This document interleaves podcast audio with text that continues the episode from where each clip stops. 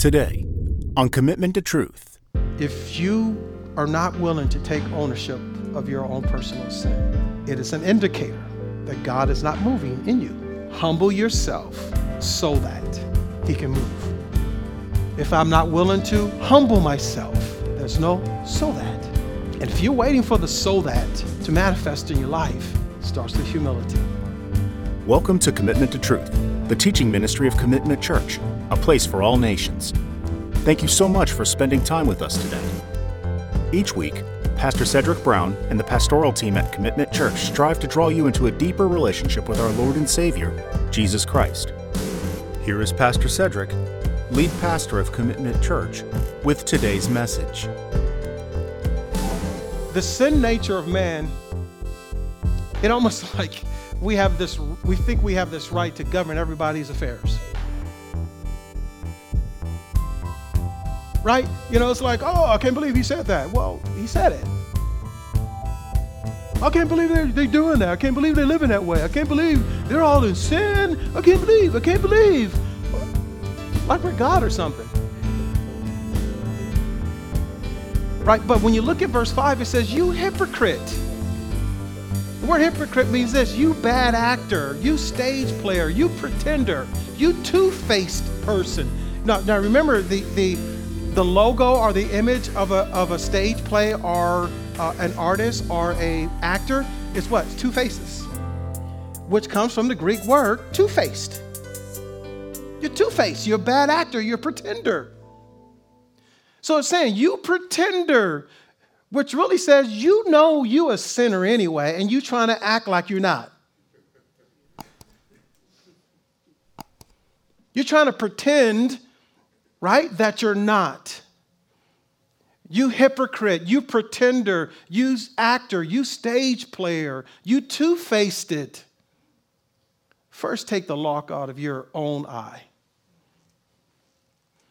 Govern your own soul first. Because here's the truth. God's not going to judge you based upon how well you judge somebody else.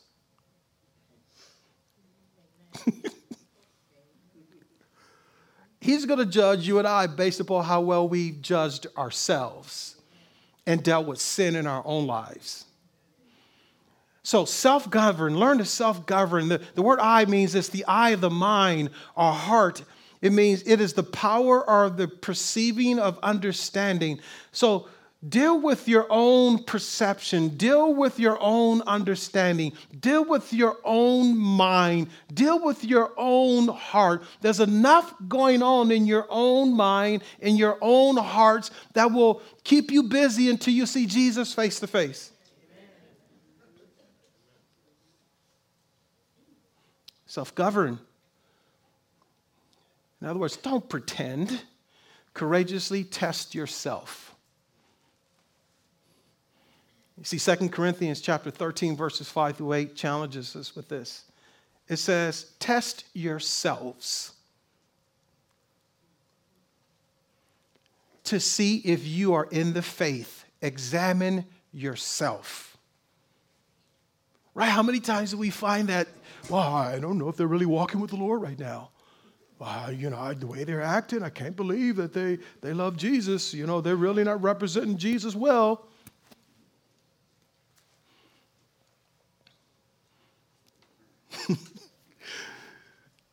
Test yourselves to see if you're in the faith. Examine yourselves. Or, listen to what it goes on to say. Again, this is 2 Corinthians chapter 13, verses 5 through 8. And I'm not going to read you all the verses, but here's most of them. It says, or do you not recognize this about yourself, that Jesus Christ is in you, unless indeed you fail the test? Not talking about no one else but me. Am I failing the test, the Jesus test?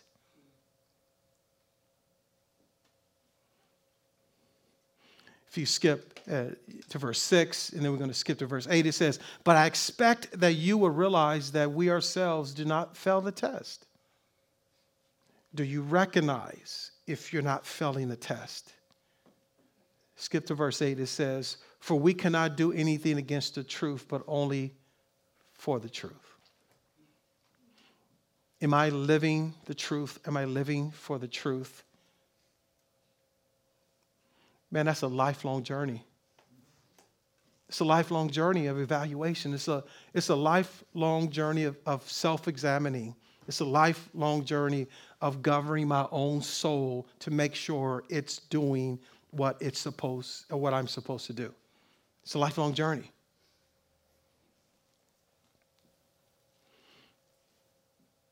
Am I first willing to judge my own sins? Self-measured, self-aware, self-governed.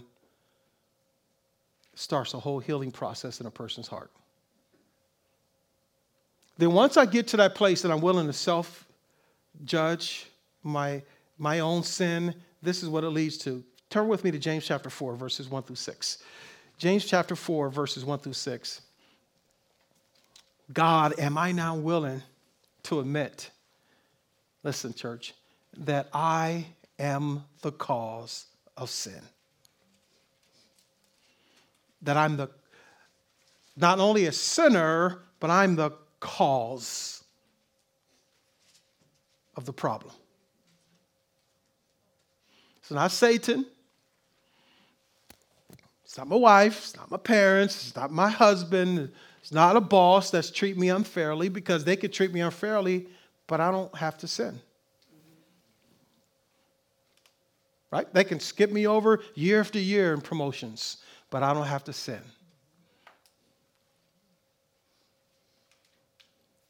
Someone can treat you unfairly every day of your life, but you don't have to sin. It's not they are not the cause of sin. James chapter 4, verses 1 through 6 says, what is the source or the cause of quarrels and conflicts among you? Is the source or the cause not your pleasures that wage war in your own body parts? You lust and you do not have, so you commit murder. And you're envious and cannot obtain, so you fight and quarrel. You do not have because you do not ask. You ask and you do not receive because you ask with what? Wrong motives. So that you may spend what you request on your own pleasures. You adulteresses. Remember, that's what God also called Israel. You adulteresses. Do you not know that friendship with the world is hostility towards God? Therefore, whoever wants to be a friend of the world makes himself an enemy of God.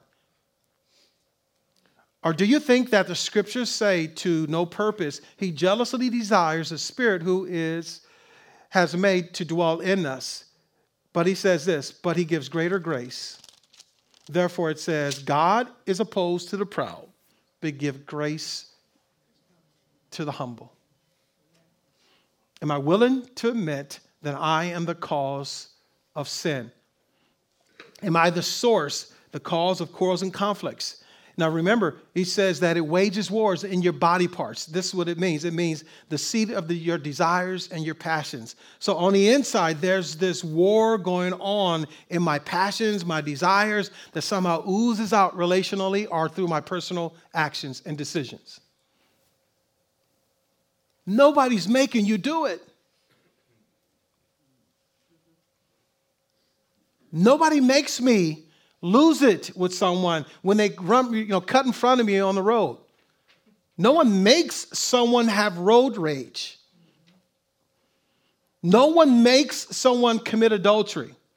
No one makes someone to be unfaithful and inconsiderate and lose self-control. No one makes anyone, I don't care how wicked your husband may be, your husband does not make you do anything wrong.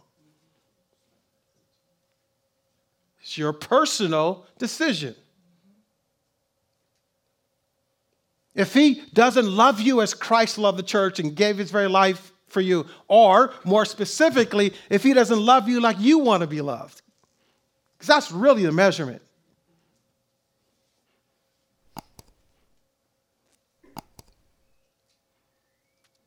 Then you lose it.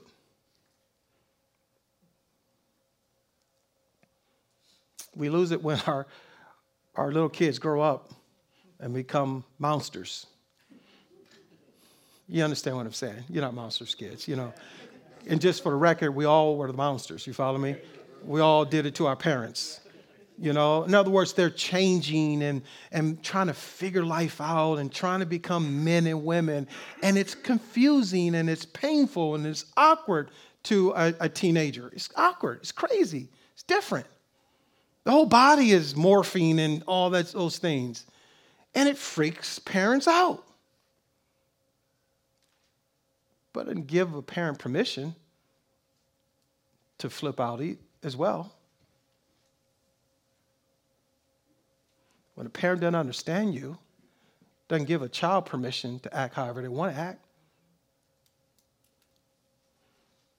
Ain't the parent's fault, ain't the child's fault, it's my fault.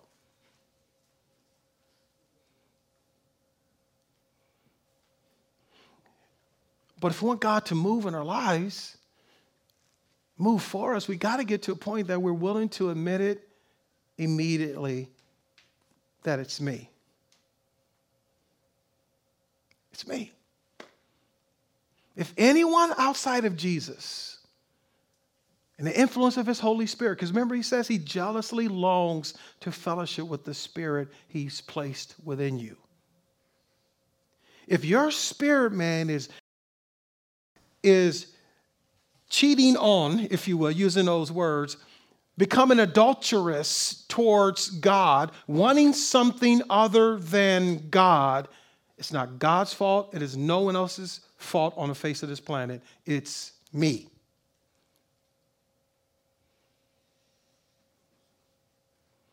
And the sooner we can admit that, church, the quicker he moves. What's the source? Me. You see, it's time to be honest that it's my lust. It's my envy, verse 2.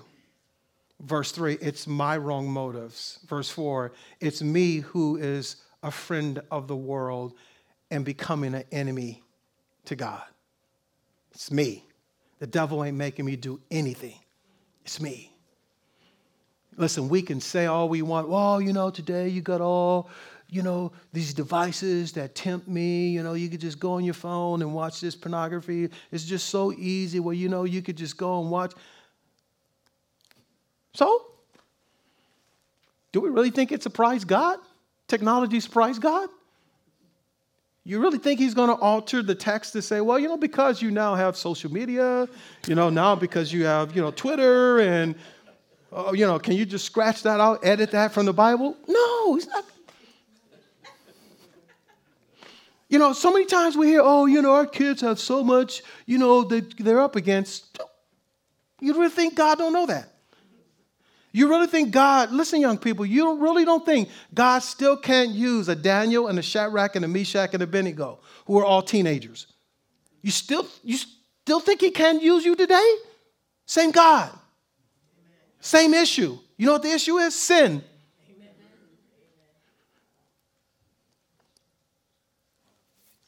So many times we just lower the standards and just dumb God, you know, dumb the text down. No, the text is the text,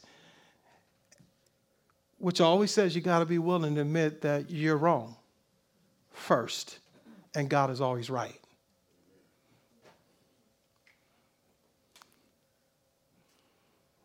It's my lust. It's my affection towards something in a bad sense. It is my lust that is coveting. It is my envy to be moved with envy, to be heated or boil over with envy. It's me. It's my motive to act badly or improperly. It's me that underlyingly I know really why I'm asking God for this. It's me that this is the real reason why I want God to move in my husband's heart. You know, this is really why I want God to move in my wife's heart. Not so I can honor her and respect her and honor him. This is really why, and that's why you're still waiting.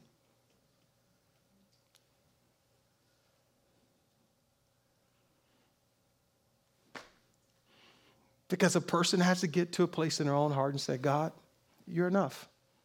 Even if you do not change my husband at all, I'm good.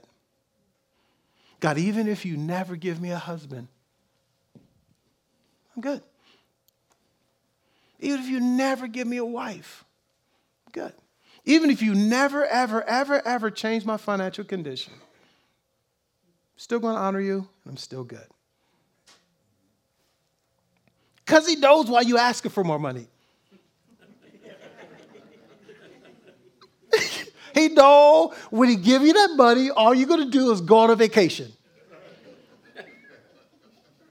to the destination you want to go.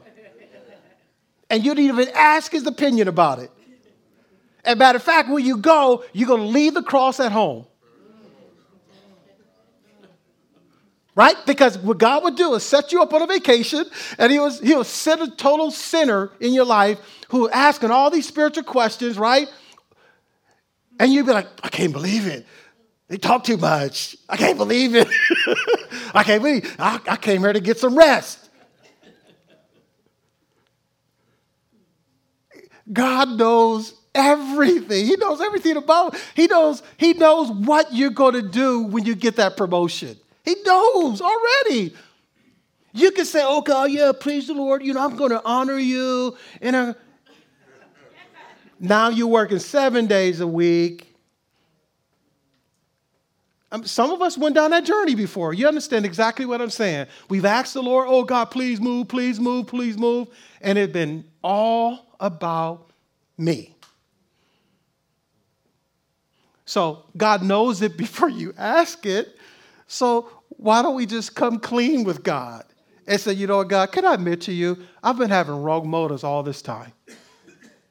And matter of fact, God, can you just work in my heart? Because, listen, I know that my family, we need more money because kids are growing up, expenses are increasing, right? And matter of fact, you've given me the privilege to live in the United States of America where gas prices, they rise and fall every single minute. God, you know this. You've allowed me to be in America. You've allowed me to have a car. You know exactly, and you know that I need more money to be able to live and navigate life. But truth be told, God, up until this point, it's been all about me. Does that sound like all bad to just come clean with God? God, it's been all about me. Because, every time I walk in so-and-so's house, I just lust after their house. And because I want more, and I'm not content with what you've already given me. Every time my friend picks me up in their car, I start lusting after their car. So, God, I'm coming clean today. So, you know what, God? I've been lusting after my friend's car, my brothers, sisters in Christ's car. I'll come clean today because my car right now, I don't know if it's going to start when I go outside for church.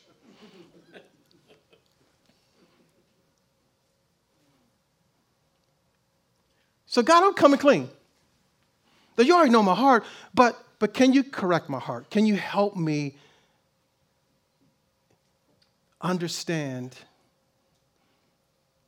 that's not about me? Even though I'm asking for me, it's still not about me. God, I know I need this amount of money. Listen, you could be specific with God. I know, God, my bills are... I'm coming up short every single month. God, can you show me where I'm missing it? Because apparently if you have not moved, it's not you who does not want to move. It's me that needs to move somewhere. Oh, God, please forgive me because I've been having some really bad spending patterns. There's some things I really don't need anymore. God, can you give me wisdom on how to change my spending patterns so I can know how to steward what you've already given me and that I don't rob you every month or week of your tithes and offerings because I'm always short.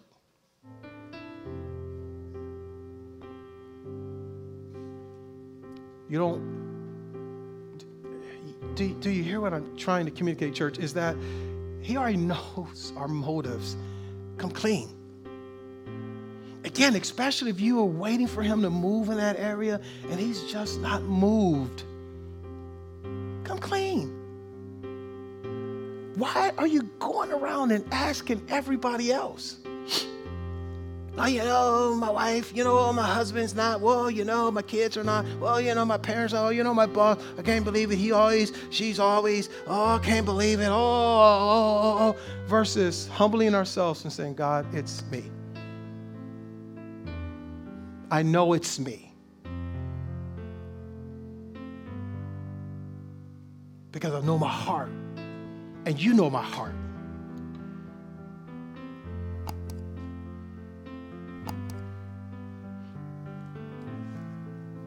It's my lust, it's my envy, it's my wrong motives. It's me that's caught up in the world and wants the world more than I want him. Admit it. See, the bottom line is sin. And sin should never be a master of us anymore, church. Thank you again for listening to our series, From Commitment to Truth, the teaching ministry of Commitment Church, a place for all nations. Please tune in next week to hear the continuation of our series, Refreshing. It's what we need and what we should give. If you want to listen to the previous messages in this series, or if you want to hear messages from other series, visit Commitment Church on YouTube or Pastor Cedric Brown on Spotify, Pandora, or other podcast providers. You can also visit us on our website, commitmentchurch.org.